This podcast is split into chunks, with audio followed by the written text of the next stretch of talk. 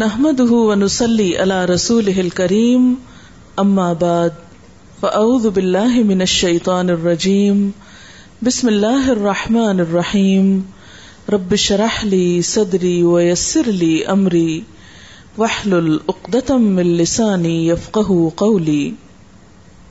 ياسين، والقرآن الحكيم انك لمن المرسلين.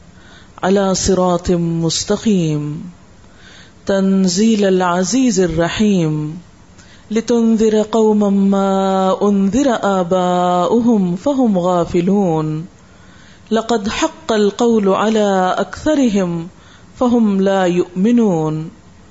إنا جعلنا في أعناقهم أغلالا أغلالا فهي إلى الأذقان فهم مقمحون.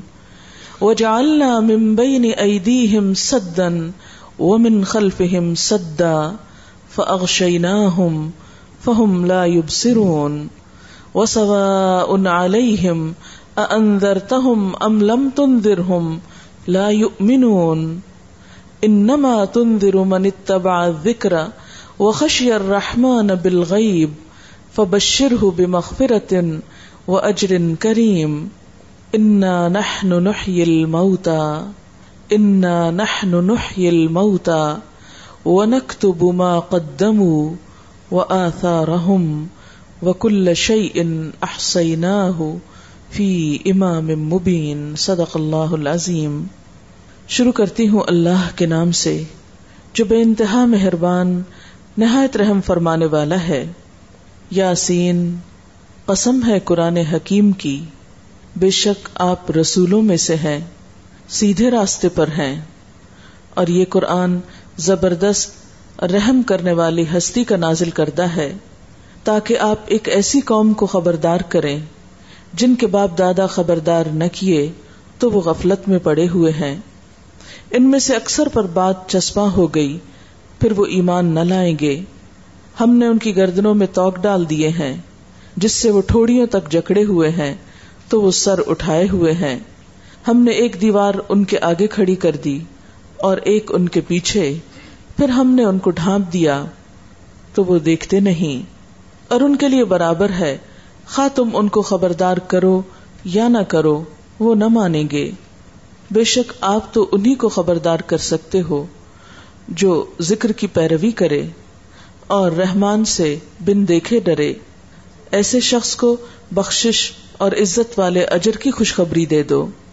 یقیناً ہم مردوں کو زندہ کریں گے اور ہم لکھ رہے ہیں جو کچھ وہ اپنے آگے بھیجتے ہیں اور جو اپنے پیچھے اثرات چھوڑتے ہیں۔ اور ہر چیز کو ہم نے ایک کھلی کتاب میں شمار کر رکھا ہے۔ اس وقت آپ کے سامنے سورت یاسین کی بارہ آیات پڑھی گئی ہیں۔ ان کا ترجمہ بھی آپ نے سنا اور یہ سورت ایسی ہے جس سے ہر شخص واقف ہے۔ اور زندگی میں بہت دفعہ پڑھتا بھی ہے۔ لیکن عام طور پر ہم اس کے معنی نہیں جانتے، یا اگر معنی جانتے بھی ہیں تو اس میں غور و فکر نہیں کرتے۔ حالانکہ اس صورت میں ہمارے لیے ایک بہت زبردست میسج ہے۔ شروع میں خطاب ہے نبی صلی اللہ علیہ وسلم سے، یاسین، والقرآن الحکیم، حکمت والے قرآن کی قسم۔ اللہ سبحان و تعالی قسم کھا رہے ہیں۔ قرآن پاک پر قسم کھائی جا رہی ہے اور اس بات پہ قسم کھائی جا رہی ہے کہ ان نقل من المرسلین، آپ صلی اللہ علیہ وسلم یقیناً رسولوں میں سے ہیں۔ یہ صورت مکہ میں نازل ہوئی۔ مکہ جہاں پر آپ صلی اللہ علیہ وسلم پیدا ہوئے، چالیس سال تک رہے۔ لوگ آپ کو صادق اور امین کہتے، بہت سچا مانتے۔ لیکن اس کے باوجود بھی جب آپ صلی اللہ علیہ وسلم نے اپنے رسول ہونے کا دعوی کیا، تو لوگوں کو ماننے میں مشکل پیش آئی۔ ایسا نہیں تھا کہ انہیں آپ کی سچائی پر شک تھا۔ بات یہ تھی کہ جو کچھ آپ کہہ رہے تھے، وہ ان کی مرضی کے مطابق نہ تھا۔ آپ کی بات مان کر انہیں اپنی صدیوں کی روایات چھوڑنا پڑ رہی تھی انہیں اپنی رسمیں چھوڑنا پڑتی تھی وہ باپ دادا کا دین اور عقیدہ نہیں چھوڑ سکتے تھے۔ اور یہ ان کے لیے ایک بہت بڑی مشکل تھی۔ اس لیے انہیں اسی بات میں آسانی نظر آئی کہ جو کچھ آپ کہہ رہے ہیں، اس کو نہ مانا جائے۔ جب ہر طرف سے یہی پکار آتی ہے کہ آپ اللہ کے رسول نہیں، آپ تو ہم جیسے ایک انسان ہیں، ہم آپ کو رسول کیسے مان لیں؟ تو اس پر اللہ سبحان و تعالی نے اس کتاب کی قسم کھائی کہ جو شخص چالیس سال تک پڑھا لکھا نہیں، جس نے کبھی کوئی ایسی بات نہیں بیان کی۔ آخر یکا یک۔ وہ اتنی اچھی باتیں کر رہا ہے، اتنا بہترین کلام لا رہا ہے۔ تو یہ خود سے خود تو نہیں ہو سکتا۔ تو قرآن پاک کی قسم کس لیے کھائی گئی کہ قرآن کو گواہ بنایا گیا؟ کیا گواہ کہ جو کچھ اس کے اندر ہے، وہ بتا رہا ہے کہ آپ صلی اللہ علیہ وسلم اللہ کے رسول ہیں اور اپنے دل سے یہ باتیں نہیں لا رہے۔ یا کسی انسان کی باتیں نہیں ہیں۔ آپ کو یقین دہانی کرائی گئی کہ یقیناً آپ رسولوں میں سے ہیں۔ اگر ساری دنیا بھی نہیں مانتی، تو ایک اللہ تعالی کی گواہی کافی ہے۔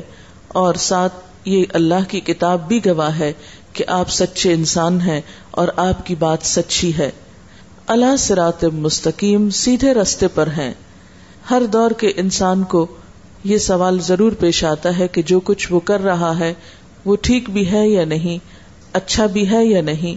تو آپ صلی اللہ علیہ وسلم کو یقین دلایا جا رہا ہے کہ جو کچھ آپ کر رہے ہیں وہ بالکل ٹھیک ہے۔ ہوتا یہ ہے نا کہ جب آپ کوئی کام کر رہے ہوں، تو ہمیشہ آپ دائیں بائیں دیکھتے ہیں کہ دوسرے کیا کہتے ہیں۔ اور آپ مثلاً کھانا پکائیں تو آپ کو اپنے آپ پر کم یقین ہوتا ہے، دوسروں کی بات پر یقین زیادہ ہوتا ہے۔ اگر وہ تعریف کر دیں یا وہ یہ کہہ دیں، بہت اچھا کھانا پکا ہے تو آپ کو بھی یہ لگے گا کہ ہاں واقعی کھانا اچھا پکا ہے۔ حالانکہ آپ نے خود اچھا پکایا ہوتا ہے۔ آپ کو معلوم ہوتا ہے کہ کھانا اچھا ہے، لیکن دوسروں کی گواہی سے اس بات میں زیادہ وزن آ جاتا ہے۔ اسی طرح اگر آپ ایک اچھا کام کر رہے ہو مثلاً آپ نے کپڑے پہنے ہو کپڑے آپ کے سل کر آئے ہوں، آپ کو ٹھیک لگ رہے ہیں، لیکن آپ دوسرے سے پوچھتے ہیں، کیسے لگ رہے ہیں؟ ٹھیک لگ رہے ہیں۔ دوسرے کی گواہی آپ کے دل کو ایک سکون بخشتی ہے۔ لیکن آپ سوچئے کہ ایک سچا ترین انسان سچی ترین کتاب پیش کر رہا ہے اور لوگ اس کو مان نہیں رہے۔ تو یہ کیفیت کیسی ہوگی کہ ہر طرف سے آپ کا انکار ہو رہا ہے؟ تو اس میں قدرتی بات ہے کہ جس پر یہ سب گزر رہا ہو، اس کے دل میں کہیں یقین کی کمی نہ ہو جائے۔ یا انسان جب ہر طرف سے صرف کریٹیسم سنتا ہے یا صرف انکار کی باتیں سنتا ہے تو بعض اوقات انسان کو خود پر بھی گمان ہونے لگتا ہے کہ جو کچھ وہ کر رہا ہے وہ بھی درست ہے یا نہیں۔ ایسے میں اللہ سبحان و تعالی نبی صلی اللہ علیہ وسلم کو تسلی دے رہے ہیں کہ آپ بالکل ٹھیک کام کر رہے ہیں، رسول ہیں، اور یہ کتاب جو آپ پر آئی ہے، یہ کوئی معمولی کتاب نہیں ہے۔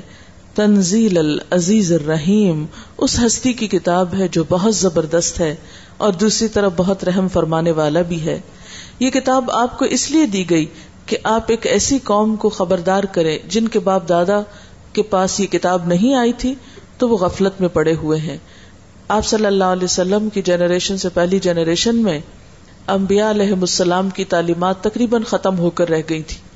وہ لوگ کتاب سے غافل تھے، اگرچہ حضرت ابراہیم اور اسماعیل علیہ السلام کی اولاد تھے ان کے پاس پیغمبروں کی تعلیمات تھی لیکن بہت سال گزرنے کے بعد وہ تعلیمات آہستہ آہستہ ختم ہو گئی تھی تو اللہ تعالیٰ نے فرمایا کہ اب نئے سرے سے یہ پیغمبر کیوں بھیجا گیا، یہ کتاب کیوں بھیجی گئی؟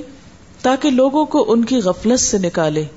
اور یہ حقیقت ہے کہ خواہ کتاب ہمارے گھر میں بھی ہو، ہمارے پاس بھی ہو، لیکن اگر ہم اس سے اپنا تعلق نہیں رکھیں، تو ہم سب کے دل پر بھی ایک غفلت آنے لگتی ہے۔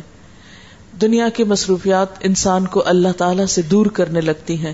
انسان اپنے انجام کو بھولنے لگتا ہے۔ ایسے میں یہ کتاب خبردار کرتی ہے۔ انسان کو یہ بتاتی ہے کہ وہ کہاں سے آیا ہے، اسے کہاں جانا ہے اور اسے اپنی اس زندگی میں کیا کرنا ہے۔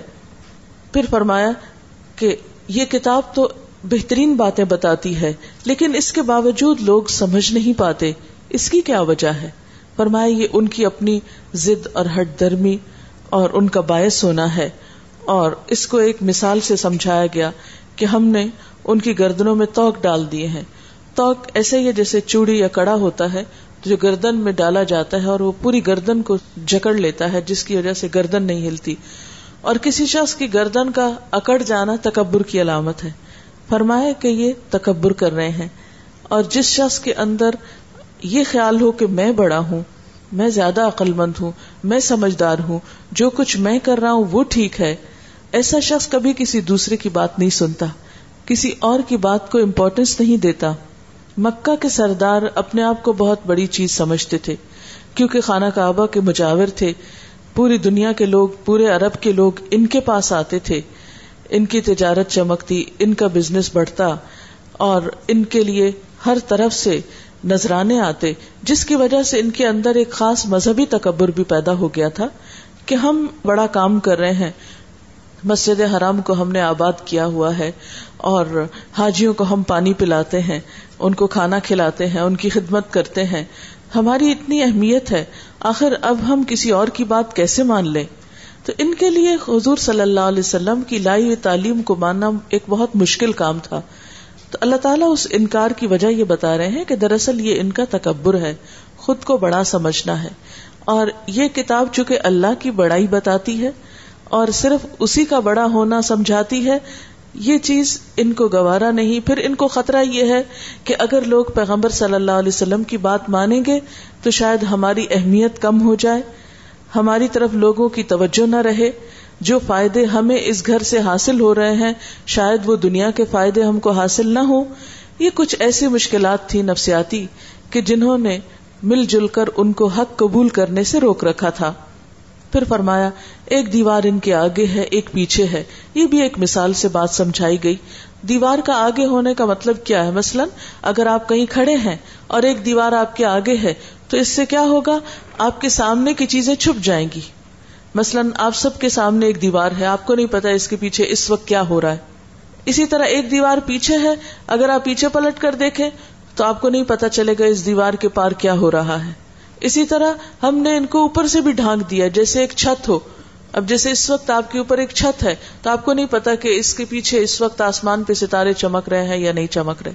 تو بالکل اسی طرح فرمایا کہ یہ اپنے کان اور آنکھیں دل اور احساسات بند کیے ہوئے ہیں اور یہ کسی بھی طرف دیکھتے نہیں ہیں، نہ اپنے فیوچر کے بارے میں یہ سنجیدہ ہیں۔ ان کا نان سیریس ایٹیٹیوڈ ہے۔ یہ نہیں سوچتے کہ مرنے کے بعد ان کو کیا ہوگا۔ یہ نہیں سوچتے کہ یہ کہاں سے آئے ہیں، کس نے ان کو پیدا کیا ہے۔ نہ اپنے پیچھے کی خبر ہے، نہ اپنے آگے کی خبر ہے۔ اور نہ اپنے حال کی خبر ہے کہ اس وقت سر اٹھا کے دیکھیں کہ ان پر کیا ذمہ داری ہے۔ یہ ہر طرف سے اپنے تعصبات اور اپنے خواہشات اور ہٹ دھرمی اور تکبر اور اپنی منمانی کرنے کے بہت سے ایسی چیزوں میں بالکل دبے ہوئے ہیں، ڈھکے ہوئے ہیں، اس لیے ان کو حق کی کوئی بات سمجھ میں نہیں آتی۔ آج بھی آپ دیکھیں کہ اگر ہم اپنے بارے میں نہیں سوچے کہ ہمیں کس نے پیدا کیا، کہاں سے ہم آئے، کیوں بھیجا، یہاں کیا کرنا ہے، یہاں سے جانے کے بعد ہمارے ساتھ کیا ہونا ہے، جو شخص بھی یہ تین باتیں نہیں سوچتا۔ اس کی زندگی میں پھر اللہ تعالی کے ساتھ حقیقی تعلق نہیں ہوتا۔ وہ اپنی خواہشات پر جیتا ہے، صرف اپنی دنیا بنانے کی فکر میں ہوتا ہے۔ وہ سمجھتا ہے کہ زندگی یہی ہے جو اس کمرے کے اندر ہے۔ مثلاً آپ دیکھیے کہ اس وقت اگر ہم اس کمرے کے اندر سب بیٹھے ہیں اور باہر کا ہمیں کچھ نظر نہیں آ رہا، اگلا پچھلا، تو ہم کیا سمجھیں گے کہ شاید دنیا یہی ہے۔ حالانکہ دنیا یہ نہیں ہے جو اس چار دیواری کے اندر ہے۔ اس سے باہر بہت بڑی دنیا ہے۔ بالکل اسی طرح جو شخص دنیا کی محبت میں ڈوب جاتا ہے، وہی سمجھتا ہے کہ شاید یہی زندگی سب کچھ ہے۔ یہی جو کچھ نعمتیں مجھے ملی ہیں، یہ وقت، یہ جوانی، یہ صحت، یہ بچے، یہ مال و دولت، یہ گھر، اور یہ سب کچھ شاید ہمیشہ میرے پاس رہے گا۔ وہ اس سے آگے بڑھ کر کچھ سوچتا ہی نہیں۔ وہ اپنے مالک اپنے خالق جس نے یہ نعمتیں دی، اس کے بارے میں کچھ نہیں سوچتا، اپنے فیوچر کے بارے میں نہیں سوچتا کہ مجھ سے نعمتوں کا حساب ہوگا اور جواب مانگا جائے گا۔ اس لیے اللہ تعالیٰ فرماتے کہ پھر ایسے لوگوں کو ہدایت نہیں ہوتی، ایسے لوگ سچائی کو نہیں پاتے۔ اگر ہم سب چاہتے ہیں کہ سچائی کو پائیں، تو ہمیں پھر اس چار دیواری سے نکل کر پوری کائنات کے اوپر نظر ڈالنی ہوگی اور اس دنیا اور اس کائنات کے بنانے والے کو پہچاننا ہوگا، اس کا مقام اور مرتبہ جاننا ہوگا، تبھی ہم اپنی حیثیت کو صحیح معنوں میں پہچان پائیں گے۔ پھر فرمایا وہ سوا ہوں املم تنظر ہوں لا یؤمنون ایسے لوگوں کے لیے برابر ہے، خواہ تم ان کو ڈراؤ یا نہ ڈراؤ، وہ نہیں مانیں گے۔ یعنی ان پر نہ تو پیار بھری نصیحت اثر کرتی ہے، نہ ان کو کوئی ڈانٹ اثر کرتی ہے۔ ان کو کسی بھی چیز سے کوئی فائدہ نہیں ہوتا۔ کیوں؟ اس لیے کہ اگر انسان کا اپنا انٹرسٹ نہیں ہوتا کسی چیز کو سننے میں، کسی چیز کو جاننے میں، تو کوئی دوسرا زبردستی اس کو نہیں سنا سکتا۔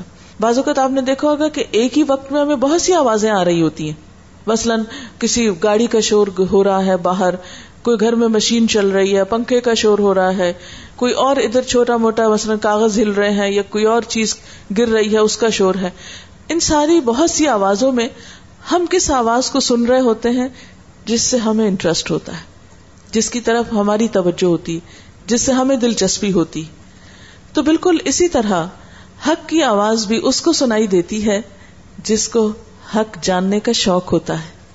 اللہ کی بات اس کو سمجھ میں آتی ہے جس کے دل میں اللہ کی محبت ہوتی ہے، جس کے دل میں اللہ تعالی کے لیے کچھ قدر ہوتی ہے، جس کے دل میں اللہ تعالیٰ کے لیے کوئی تڑپ ہوتی ہے۔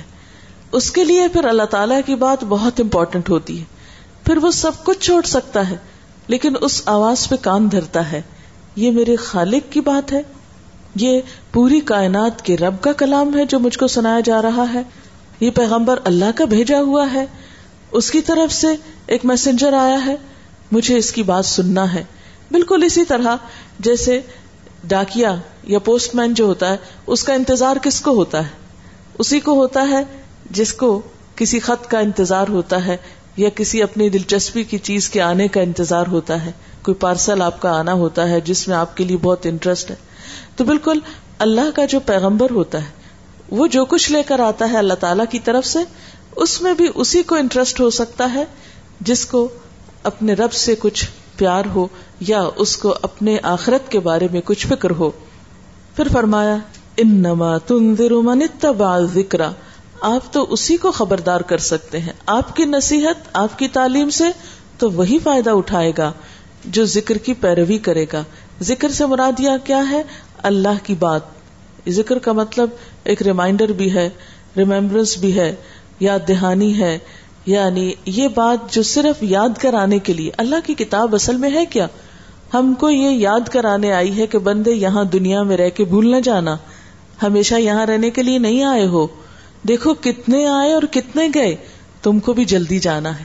ہم دوسروں کو جب جاتا دیکھتے ہیں تو سوچتے ہیں، شاید یہ انہیں کی باری تھی وہ چلے گئے۔ ہمیں تو شکر ہے یہ ہمارے ساتھ نہیں ہوا۔ لیکن ہم بھول جاتے ہیں کہ وہ دن بہت قریب ہے۔ جب ہم پر بھی وہی وقت آ جائے گا۔ جو دوسروں پر گزرا ہے۔ کیونکہ نیک سے نیک لوگ دنیا میں آئے، مگر رہ نہیں سکے ہمیشہ۔ اللہ تعالیٰ کے جتنے پیغمبر آئے اللہ کے بہت محبوب تھے، ان کو بھی جانا پڑا۔ دنیا میں مالدار سے مالدار لوگ آئے، لیکن ان کو بھی واپس جانا پڑا۔ اللہ تعالیٰ نے جس بھی زندگی کو پیدا کیا، اس کے لیے موت ضرور رکھی۔ کل نفس ذائقت الموت، ہر نفس کو موت کا ذائقہ چکھنا ہے۔ کسی کی موت بڑھاپے میں آتی ہے، کسی کی جوانی میں آ جاتی ہے، کسی کی بچپن میں آتی ہے۔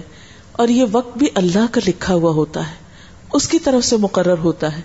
ہمارے فیصلے نہیں ہوتے یہ ہماری چاہت اور مرضی نہیں ہوتی۔ اس کی امانت جس کو جتنی چاہے زندگی دے، جس کو جہاں چاہے پیدا کرے، جتنا چاہے نعمتوں سے نوازے، اور جب چاہے وہ واپس لے لے۔ لیکن عام طور پر لوگ اس بات کو بھول جاتے ہیں۔ تو پیغمبر کیا کرتے ہیں؟ آ کر یہی تعلیم دیتے ہیں اور یہی بات یاد کراتے ہیں کہ بندے، اس دنیا میں رہ کر اپنی واپسی کو نہ بھولنا۔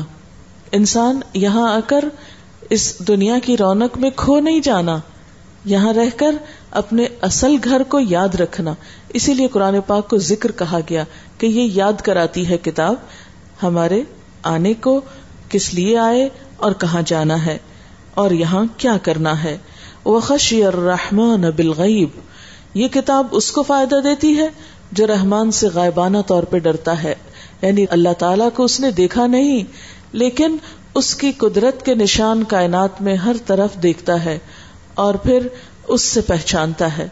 آپ دیکھیے کہ دنیا میں بہت سی چیزیں آپ کو نظر آتی ہیں اور بہت سی چیزیں نظر نہیں آتی۔ مگر ان کے اثرات ہوتے ہیں۔ مثلاً اگر آپ گھر کے اندر بھی بیٹھے ہیں اور باہر تیز دھوپ اور تیز گرمی ہے، سورج بہت چمک رہا ہے۔ اگرچہ آپ سورج نہ بھی دیکھیں، آپ کمرے کے اندر ہیں، اس کی روشنی نہ آئے، تو کیا کمرے کے اندر اس کی حرارت آپ کو محسوس نہیں ہوتی، اس کی گرمی؟ اگر آپ کو گرمی لگ رہی ہو، تو آپ خود ہی کہتے ہیں کہ آج سورج بہت چمک رہا ہے۔ اسی طرح ہوا جو ہے، ہم دیکھ نہیں سکتے، لیکن ہمیں محسوس ہوتی ہے جب وہ چلتی ہے۔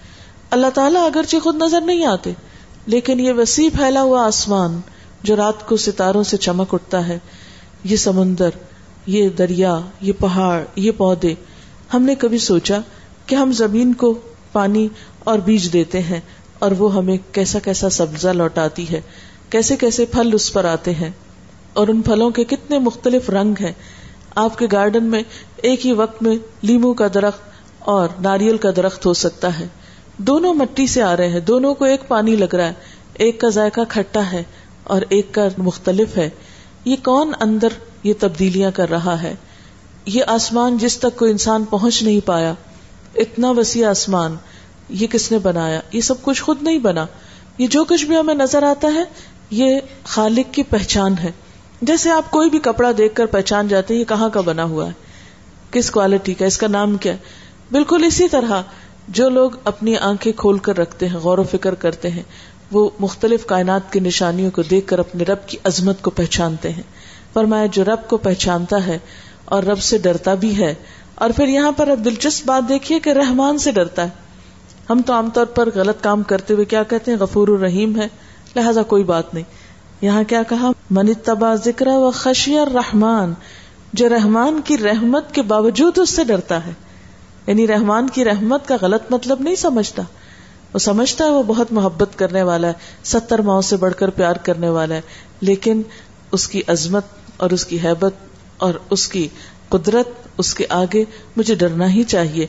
کہیں ایسا نہ ہو کہ میری کوئی بات اس کو پسند نہ آئے، کوئی چیز اس کو ناگوار ہو۔ جو شخص اپنے دل میں یہ احساسات رکھتا ہے، پھر وہ گناہ سے بچنے کی کوشش کرتا ہے۔ وہ یہ نہیں دیکھتا کہ گناہ چھوٹا ہے یا بڑا ہے، وہ یہ دیکھتا ہے میرا رب کتنا بڑا ہے، اور اس کی چھوٹی سی نافرمانی بھی بہت بڑی نافرمانی ہے۔ مثلا آپ دیکھیں کہ ایک بچہ اگر اپنے بہن کی بات یا بھائی کی بات نہیں مانتا، تو وہ بھی ایک روڈنیس ہے۔ لیکن اگر وہ اپنے ماں باپ کی بات نہیں مانتا، تو یہ بڑی روڈنیس ہے، بڑی غلطی۔ اور وہی اگر اپنے رب کی بات نہ مانے، تو بات وہی ہے۔ لیکن جس کے انکار ہو رہا ہے، جس کی نافرمانی ہے، اس کے مقام کے مطابق وہ نافرمانی چھوٹی یا بڑی ہو جاتی ہے۔ اس لیے اللہ کے ذکر سے کس کو فائدہ ہوتا ہے؟ جو اللہ سے ڈرتا ہے۔ فبشر ہو بے مغفرت ایسے شخص کو بخشش کی خوشخبری دے دو۔ یعنی بخشش معافی کس کے لیے ہے؟ جو رب سے ڈرتا ہو اور رب کی بات ماننا چاہتا ہو۔ اور کس بات کی خوشخبری؟ کس چیز کی خوشخبری؟ بہت عزت والے اجر کی۔ دنیا میں بعض اوقات انسان کوئی کام کرتا ہے کسی کے لیے تو بسا اوقات اس کا سلا کسی بھی شکل میں اس کو ملتا ہے، اس میں عزت شامل ہوتی ہے یا نہیں ہوتی۔ لیکن اللہ اتنا قدر دان ہے۔ اللہ سبحان و تعالیٰ بندے کی اتنی قدر دانی کرتے ہیں کہ بندہ چھوٹی سی نیکی بھی جو کرتا ہے، اس کا سلا یا اجر اس کو جب لوٹائے گا، تو بہت عزت کے ساتھ لوٹائے گا۔ یہ خاص انعام ہے اللہ کے بندوں کے لیے۔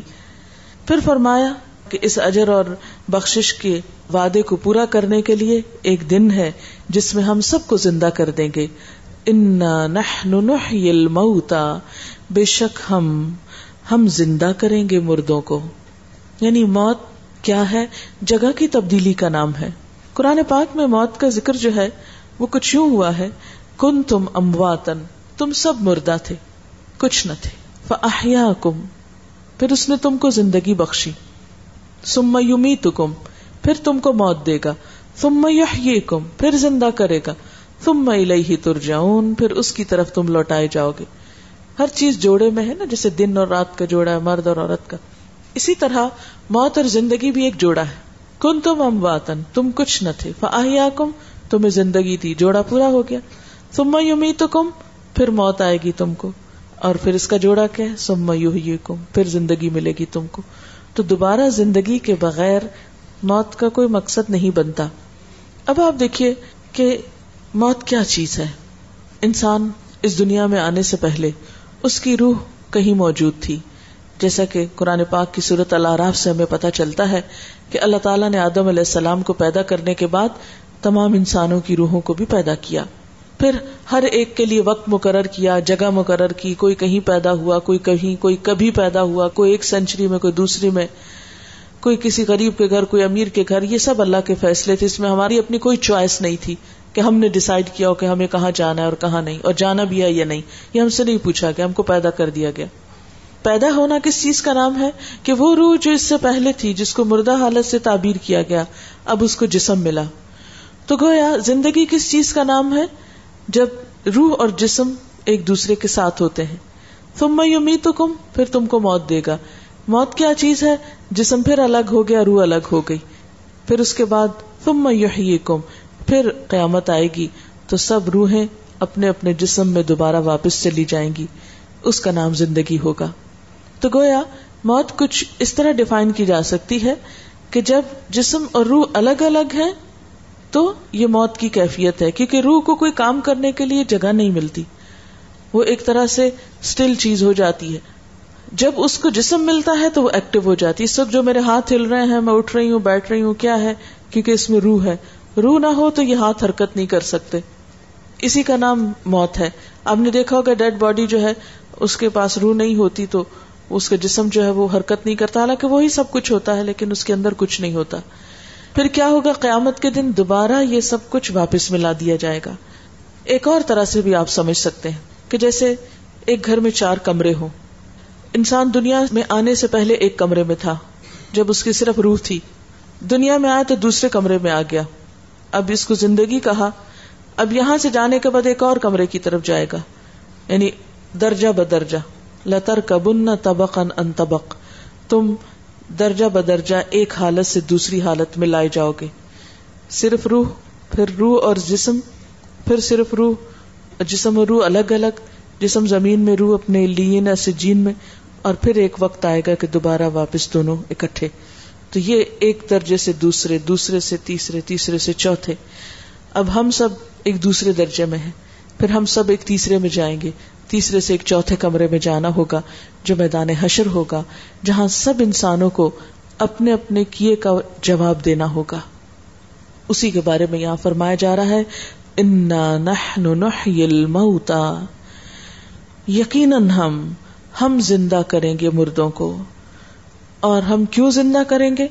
وہ نک قدمو اور ہم لکھ رہے ہیں جو بھی وہ آگے بھیج رہے ہیں۔ یعنی وہاں ان کے اعمال کی ان کو جزا یا سزا دی جائے گی۔ یہ جزا یا سزا کس پر بیسڈ ہوگی؟ ان کے اپنے کاموں پر۔ ان کاموں کا ہم پورا ریکارڈ رکھ رہے ہیں۔ نقتب ما قدم ہم لکھ رہے ہیں جو بھی وہ روز کرتے ہیں۔ وہ آسار اور ان کے آثار بھی ہم لکھتے ہیں۔ وہ کل شعین اور ہر چیز جو انہوں نے زندگی میں کی یا مرنے کے بعد ان کے آثار تھے احسئی نہ ہو ہم نے اس کو کاؤنٹ کر لیا، ہم نے اس کو گن لیا۔ اور گن کر لکھا کہاں؟ فی امام مبین، ایک کھلی کتاب میں، ایک بڑے رجسٹر میں۔ سب کچھ ریکارڈیڈ ہے۔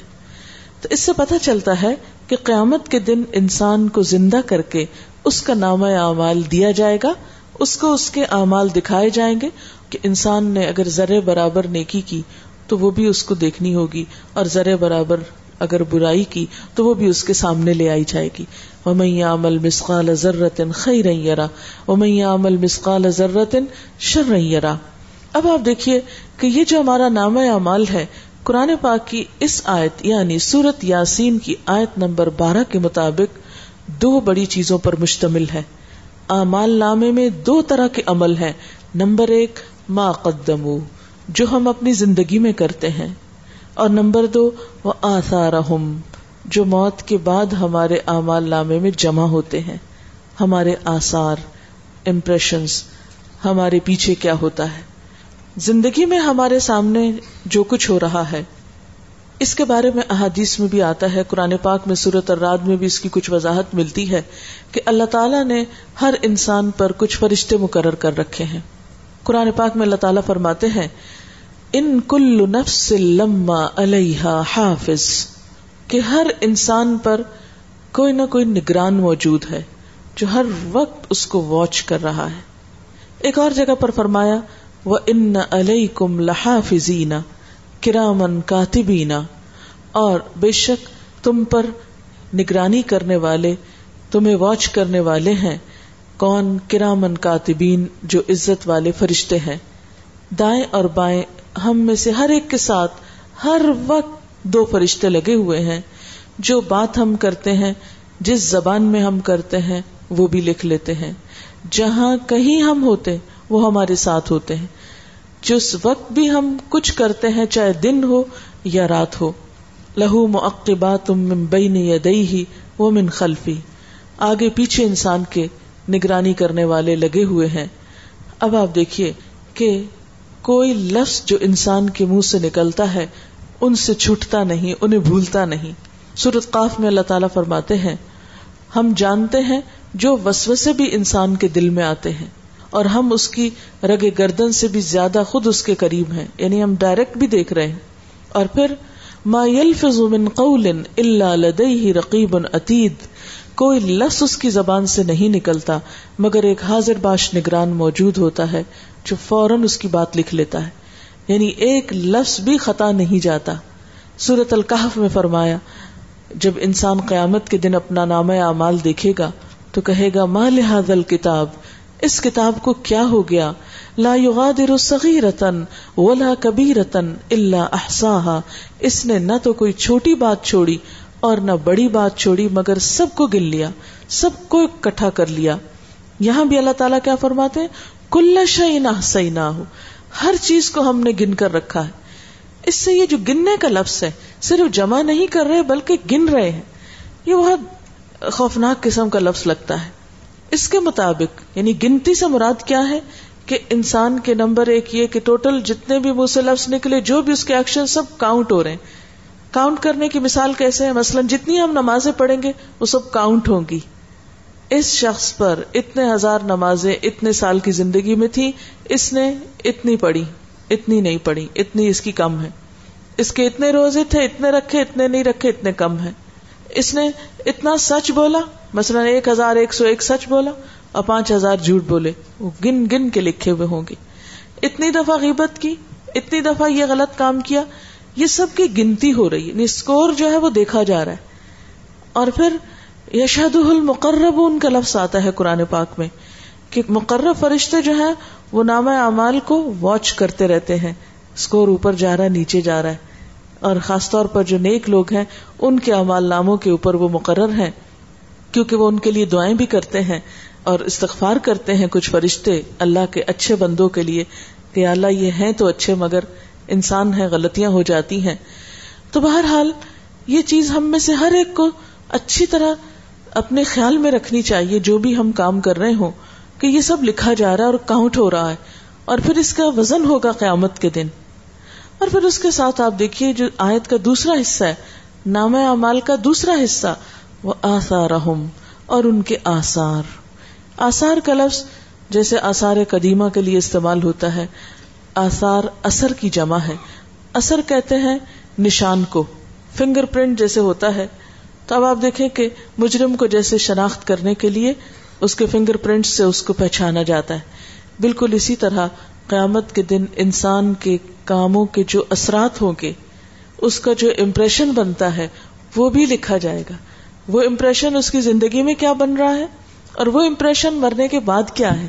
مثلاً ہر انسان کا ایک امپریشن ہوتا ہے اور ہم میں سے ہر شخص اپنے امپریشن کے بارے میں کتنا ورڈ ہوتا ہے۔ ہر شخص فکر کرتا ہے کہ میرا امپریشن خراب نہ ہو جائے۔ اور اچھے امپریشن کے لیے ہم اچھا لباس پہنتے ہیں، اپنے فگر اچھا رکھتے ہیں، اپنے زبان کو اچھی طرح استعمال کرتے ہیں کہ ہمارا امپریشن نہیں خراب ہو جائے۔ لیکن قیامت کے دن اللہ تعالی کے سامنے ہمارا کیا امپریشن پڑ رہا ہے، وہ ہم نے کبھی نہیں سوچا۔ اس کی فکر بھی کبھی نہیں کی۔ وہاں تو سب چل جائے گا۔ دنیا میں تو ہر چیز کا فکر ہے، لیکن وہاں کا فکر کم ہی ہے ہم لوگوں کو۔ بہرحال، اب آپ دیکھیں کہ یہ جو ہمارے اعمال کے اثرات ہیں، اس کے بارے میں بھی ہمیں قرآن پاک میں اللہ تعالیٰ فرماتے ہیں وہ اللہ انسان اللہ مسا اور یہ کہ انسان کے لیے کچھ نہیں، مگر وہ جس کی اس نے کوشش کی۔ کیا؟ کہ اللہ کے حضور حاضر ہوتے وقت کچھ کوشش کر کے ساتھ لے جاؤ۔ اللہ نے جو تم کو مٹی سے اٹھا کر اور جنین سے مکمل انسان بنا کر اتنی ساری صلاحیتیں بخشی، دیکھنے، سننے، بولنے، سوچنے، سمجھنے کی، ان سب کو اچھے رستے میں لگا کر کچھ ایسا سرمایہ ساتھ لے کے جاؤ کہ رب کے پاس پہنچو تو دکھانے کے لیے کچھ ہو۔ وہ اللہ سل انسان اللہ سا کہ انسان کے لیے وہی کچھ ہے جو اس نے خود کوشش کی ہوگی۔ وہ ان سوفا یورا اور اس کی کوشش ان قریب دیکھی جائے گی۔ اس کی کوشش کا حساب لیا جائے گا۔ کتنی محنت کی، کتنا وقت لگایا، کتنی بھاگ دوڑ کی، کتنا خود کو کھپایا۔ وہ ان سوفا یورا نہ شکل دیکھی جائے گی، نہ مال دیکھا جائے گا، نہ اولاد دیکھی جائے گی۔ دیکھا یہ جائے گا کہ خود کیا کوشش کی۔ بسا اوقات انسان دوسروں سے کام کروا کے اپنا نام لگا کے پیش کر دیتا ہے، یہ سارا میرا کام ہے۔ دنیا میں بسا اوقات ایسا ہوتا ہے، لیکن اللہ کے ہاں ایسا نہیں کوئی کر سکے گا کہ کسی کی کوششوں پر اپنا ٹیگ لگا کر خود نام کمائے۔ نہیں۔ انسا سوفیورا اس کی کوشش دیکھی جائے گی کہ اس نے کیا کیا۔ نام نہیں دیکھا جائے گا، شہرت نہیں دیکھی جائے گی، کوشش دیکھی جائے گی۔ ثم يجزاه الجزاء الاوفا، پھر اس کو پورا پورا بدلا دیا جائے گا۔ ذرے کے برابر نہیں کیا ذرے کے برابر برائی، وہ بھی کوشش میں سامنے آ جائے گی۔ ہو سکتا ہے ایک شخص ہاتھ پہ ہاتھ دھر کے زندگی گزار دے اور اپنے قسمت کے بلبوتے پہ دنیا کا ایک کامیاب انسان نظر آئے اور صرف باتیں بنا کر وہ یہ سمجھے کہ اس نے بڑے نیکی کے کام کر لیے ہیں، لیکن اللہ کے ہاں باتیں کام نہیں آئیں گی جب تک اس میں عمل کا رنگ نہ پڑے۔ ثم يجزاه الجزاء الاوفا۔ ہر چھپے، کھلے، چھوٹے، بڑے، اچھے، برے، سب کاموں کی پوری پوری جزا سامنے لے آئی جائے گی۔ اور یہاں یہ جو فرمایا گیا کہ انسان کی کوشش دیکھی جائے گی، تو کچھ کوششیں ایسی ہیں جو انسان اپنے ہاتھ سے کرتا ہے۔ لیکن کچھ کوششیں ایسی ہیں کہ جو وہ کر آتا ہے اور اس کا سلسلہ بعد میں رہ جاتا ہے، تو وہ صدقہ جاریہ بن جاتا ہے۔ یعنی اگر غور کیا جائے، تو صدقہ جاریہ بھی وہ چیزیں ہیں جو دراصل انسان کے اپنے ہاتھ کے لگائے ہوئے پودے ہیں۔ مثلاً آپ دیکھیے کہ نبی صلی اللہ علیہ وسلم نے فرمایا کہ انسان جب دنیا سے جاتا ہے، تو اس کا عمل منقطع ہو جاتا ہے۔ سوائے تین چیزوں کے۔ یعنی تین چیزیں انسان کے مرنے کے بعد بھی اس کو فائدہ دیں گی۔ اور وہ کیا ہے صدقہ جاریہ یعنی اپنے ہاتھ سے کوئی مال کمایا اور اس مال کو کسی اچھے کام میں لگا گیا یا دے گیا۔ یہ اس کے لیے کیا بن گیا؟ صدقہ جاریہ۔ اس کے لیے صدقہ جاریہ کیوں بنا؟ اس لیے کہ اس نے وہ مال کمایا تھا اپنی زندگی میں۔ اور زندگی میں ہی کسی ایسے پروجیکٹ میں لگا دیا انسانوں کی خیرخائی اور بھلائی کے کہ جس میں لگانے والے کی نیت اور ایفرٹ کا ایک حصہ شامل ہے۔ اب وہ جب تک کسی اچھے کام میں لگا رہے گا اور وہ ملٹی پلائی ہوتا رہے گا، ثواب پہنچتا رہے گا۔ دوسرا، وہ علم جس سے فائدہ اٹھایا جائے۔ اس میں بھی آپ دیکھیں، دراصل اس کی اپنی کوشش ہے۔ اس نے پڑھایا، اس نے محنت کی، خون جلایا۔ اب یہ جو اس نے محنت کی، وہ کرتے کرتے دنیا سے رخصت ہو گیا۔ لیکن جن لوگوں کو پڑھایا تھا، ان میں ڈپازٹ کر گیا وہ اپنی کوشش۔ اب وہ آگے پڑھا رہے ہیں، نیک عمل کر رہے ہیں اور نیکیوں کے کچھ کام کر رہے ہیں، تو اس کو ان کا ثواب بونس کے طور پر دیا جاتا رہے گا۔ کیوں؟ اس لیے کہ اس نے کوشش کی تھی۔ تیسری چیز ولد صالح یدو لہو نیک اولاد جو ماں باپ کے لیے دعائیں کرتی۔ اولاد کی نیکی کب ہوتی ہے؟ جب ماں باپ اس کے لیے کوشش کریں۔ یعنی ماں باپ کی کوشش اس میں شامل ہوتی۔ اگر ان کی اچھی تربیت میں کسی حد تک نہ بھی شامل ہو تو ان کو جنم دینے میں تکلیف تو شامل ہوتی ہے نا۔ ان کو پالنے پوسنے میں بہرحال اولاد، ماں باپ کی کمائی ہی کا ایک حصہ ہوتے ہیں۔ حدیث پاک میں بھی آتا ہے، مسلم کی حدیث ہے، ان بما اکل الرجل من کسبه ہی ان ولده من کسبه آدمی جو سب سے زیادہ پاکیزہ چیز کھاتا ہے وہ اس کی خود کی کمائی ہے۔ اور اس کی اولاد اس کی بہترین کمائی ہے۔ تو اولاد کو کیا کہا گیا؟ کمائی کہا گیا۔ تو اولاد جو دعائیں کرے گی، جو بھی اچھے کام کرے گی، اس میں والدین کا حصہ ہوگا۔ کیوں؟ اس لیے کہ یہ بھی اس کی سائی میں شمار ہوتا ہے۔ اسی طرح حدیث میں آتا ہے، ابن ماجہ کی روایت ہے، آپ نے فرمایا، مومن کے عمل اور اس کی نیکیوں میں سے اس کی موت کے بعد جو اس کو پہنچتا ہے، وہ علم ہے؟ جو وہ کسی کو سکھائے اور پھیلائے۔ یعنی مرنے کے بعد انسان کے لیے صدقہ جاریہ کیا چیز بنتی ہے؟ وہ علم جو وہ کسی کو سکھائے اور پھیلائے۔ اچھا پسا اوقات دیکھ کے مجھے تکلیف بھی ہوتی ہے کہ اس کام کی ہرس کوئی نہیں۔